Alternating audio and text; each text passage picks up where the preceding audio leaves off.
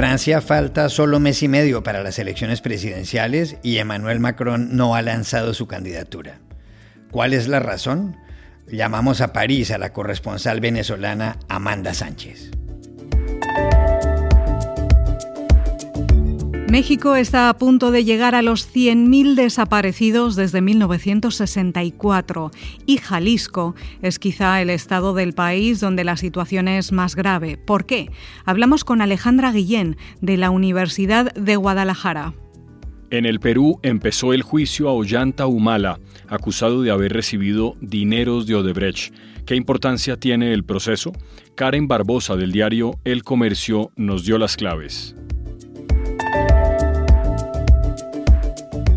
Hola, bienvenidos a El Washington Post. Soy Juan Carlos Iragorri, desde Lisboa. Soy Dori Toribio, desde Washington, D.C. Soy Jorge Espinosa, desde Bogotá. Es jueves 24 de febrero y esto es todo lo que usted debería saber hoy.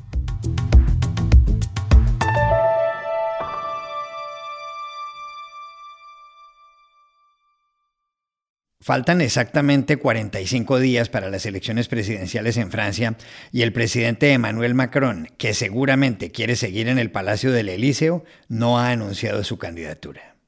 Juan Carlos, la primera vuelta de los comicios será el domingo 10 de abril y si ninguno de los candidatos consigue más del 50% de los votos, la segunda será dos semanas después. Casi todas las encuestas ofrecen el mismo resultado. El centrista Macron tiene el 25% de la intención de voto, seguido por la ultraderechista, ahora más moderada, Marine Le Pen, con el 16%. Casi empatado con la señora Le Pen aparece el periodista Eric Zemmour, de derecha radical, que está escoltado por la conservadora golista Valérie Pécresse, con el 13%. En segunda vuelta, los sondeos dan por vencedor a Macron, con un 56% de los votos, 12 puntos por encima de Marine Le Pen o Valérie Pécresse, si las enfrentara. Si su rival fuera Seymour, lo barrería, 62 contra 38. Macron ha estado pendiente de la crisis en Ucrania. A propósito, anoche el Kremlin dijo que los separatistas rusos de ese país le pidieron ayuda a Vladimir Putin y el Pentágono insistía en que una invasión rusa era inminente. ¿Por qué si falta solo mes y medio para las elecciones no se ha lanzado Macron? Se lo preguntamos ayer en París a la periodista venezolana Amanda Sánchez, corresponsal de Caracol Radio. Juan Carlos, aquí todos nos preguntamos lo mismo. Ese es el tema no solo en los medios de comunicación, en las redes sociales, sino también en las reuniones entre amigos. Asumimos que sí va a ser candidato, pero no sabemos por qué aún no ha hecho pública esa esperada candidatura. En las últimas semanas hemos visto a Macron en Moscú reuniéndose con Putin en medio de la crisis con Ucrania, hablando por teléfono con Joe Biden, en general asumiendo un liderazgo europeo muy marcado. De hecho, algunas hipótesis que eso es justamente lo que quiere mostrar Macron, que él está hasta último momento trabajando. Pero sus detractores más bien lo critican por eso y dicen que ha estado haciendo una especie de campaña encubierta, no solo con la crisis con Rusia, sino también con la pandemia. Aseguran que las decisiones se han tomado únicamente en función de asegurarse la reelección. Lo cierto es, Juan, que hay una fecha límite para que Macron presente la candidatura y es el 4 de marzo. Según las últimas informaciones, todo parece indicar que el sábado 5 de marzo él celebrará su primer acto como candidato ya formalmente inscrito y será en la ciudad de Marsella. Es la segunda más grande del país y bastante simbólica por el desafío político que representa y ha representado para los últimos gobiernos en materia de seguridad, violencia, pobreza. Allí aparentemente veremos a Macron en su primer mitin de campaña.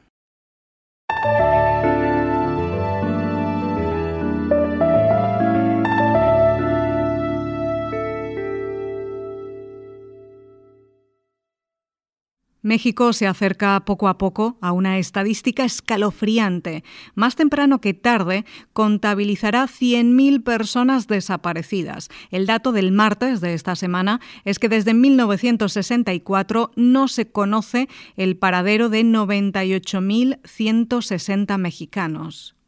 Según el Registro Nacional de Personas Desaparecidas y No Localizadas, que se creó hace tres años, la mayor parte son hombres, un 25% mujeres y el 16% restante menores de edad. El año pasado hubo en todo el país algo más de 33.000 homicidios. Uno de los estados donde la situación genera mayores preocupaciones es Jalisco, en la costa pacífica. Y para entender lo que pasa en esa zona, hablamos ayer con Alejandra Guillén, que es profesora del Departamento de Sociología de la Universidad de Guadalajara. Em, la situación se ha deteriorado de manera muy preocupante porque nuestros hijos, nuestras hijas son la principal población afectada por esta problemática en un estado donde controla el cártel Jalisco Nueva Generación, uno de los más poderosos en nuestro continente, y que eh, está controlando los territorios de manera absoluta porque llegan a las casas y se llevan a jovencitos, a veces por equivocación, a veces porque ellos deciden quién muere y quién vive, a veces porque los llevan esclavizados para trabajar en el narcotráfico.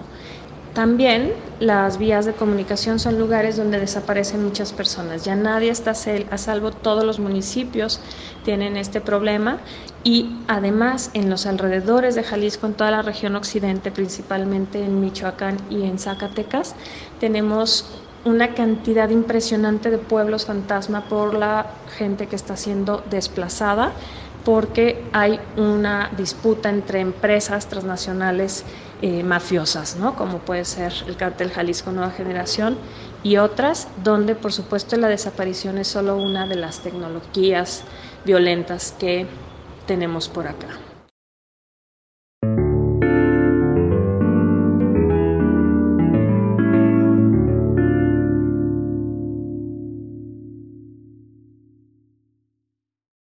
This podcast is sponsored by Monarch Money. Are you saving to reach your financial goals? Reaching those goals isn't just about getting more money, but by managing what you have. And the best way to manage your money? Monarch Money. Monarch Money is a new kind of finance app that's intuitive, powerful, ad-free, and takes the headaches out of budgeting. Try it free when you go to monarchmoney.com slash podcast. Monarch puts all your accounts, investments, transactions, and finances at your fingertips with a complete view of your finances, you'll gain insights on your spending and find new ways to save. Plus, Monarch lets you customize your dashboard, collaborate with your partner, set custom budgets and goals, and track your progress toward them. See why Mint users are turning to Monarch Money and loving it, and why the Wall Street Journal named Monarch Money the best budgeting app overall. Get a 30-day free trial when you go to monarchmoney.com slash podcast. That's M-O-N-A-R-C-H money.com slash podcast for your free trial. monarchmoney.com podcast. Esta semana empezó en el Perú el juicio contra el expresidente Ollanta Humala y contra su esposa Nadine Heredia. Se les acusa de haber financiado con dineros de Odebrecht las campañas de los años 2006 y 2011. Según la Fiscalía, esas campañas recibieron aportes ilícitos de la constructora brasileña y, en el caso de la primera de ellas, del gobierno venezolano de Hugo Chávez. Un testigo en el juicio es Jorge Barata, responsable de Odebrecht en Perú. La Fiscalía pide para Ollanta Humala, que fue presidente de 2011 a 2016, una pena de 20 años de prisión y para su esposa una de 26. ¿Qué importancia tiene este juicio y cuánto puede durar? Hablamos ayer en Lima con Karen Barbosa, periodista del diario El Comercio. La importancia del juicio que ha iniciado contra el expresidente Ollanta Humala radica en que se va a convertir en el precedente que de alguna u otra manera va a marcar la pauta para los próximos casos que se van a ver acá en el Perú contra acusados o investigados por el caso Odebrecht. Tenemos al expresidente Alejandro Toledo, al expresidente Pedro Pablo Kuczynski, a la candidata presidencial Keiko Fujimori, quienes también han sido implicados por estos presuntos aportes ilícitos a su campaña. Entonces, el resultado de lo que aquí se diga en el primer juicio contra el expresidente Ollanta Humala va a ser el derrotero para los próximos casos que ha presentado la Fiscalía y que tiene en manos. ¿no? Para este caso, por ejemplo, busca la, la Fiscalía ha estructurado un caso donde presenta eh, elementos que demuestran que el dinero que ingresó a la campaña electoral del expresidente Ollantumala, el Partido Nacionalista, es de procedencia ilícita.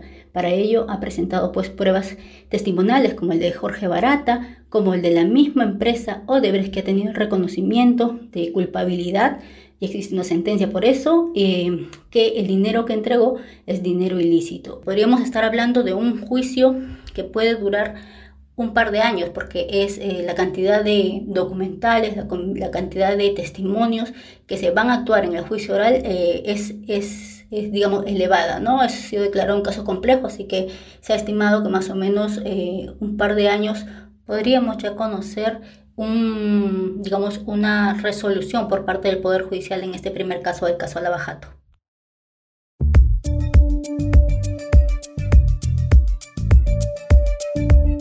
Y estas son otras cosas que usted también debería saber hoy. Aquí en Colombia, el presidente Iván Duque anunció ayer el levantamiento de algunas restricciones para luchar contra la pandemia del coronavirus. Aquellos municipios cuya vacunación cuya vacunación supere el 70%, podrán ya levantar el uso del tapabocas en espacios públicos. De los 1.122 municipios de Colombia, 451 ya tienen esa cobertura. Grandes capitales como Bogotá y Medellín serán cobijadas por la medida.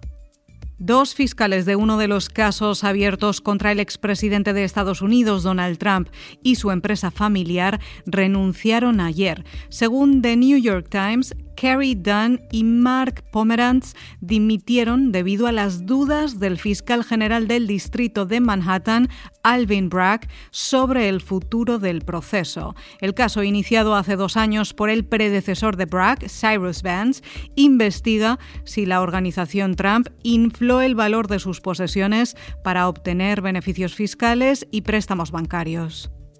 El primer ministro de Canadá, Justin Trudeau, revocó ayer la ley de emergencias, invocada hace 10 días para enfrentar las protestas de camioneros en Ottawa. Los camioneros que se quejaban de las restricciones por la pandemia bloquearon partes importantes de la capital. Varios pasos fronterizos con Estados Unidos fueron también despejados por las autoridades. Trudeau es el primer líder de Canadá en aplicar esta ley de 1988. Y aquí termina el episodio de hoy de El Washington Post, El Guapo. En la producción estuvo Cecilia Favela. Por favor, cuídense mucho. Y pueden suscribirse a nuestro podcast en nuestro sitio web, elwashingtonpost.com, seguirnos en nuestra cuenta de Twitter, arroba el post, y también nos encontrarán en Facebook, buscando el Post Podcast. Chao, hasta la próxima.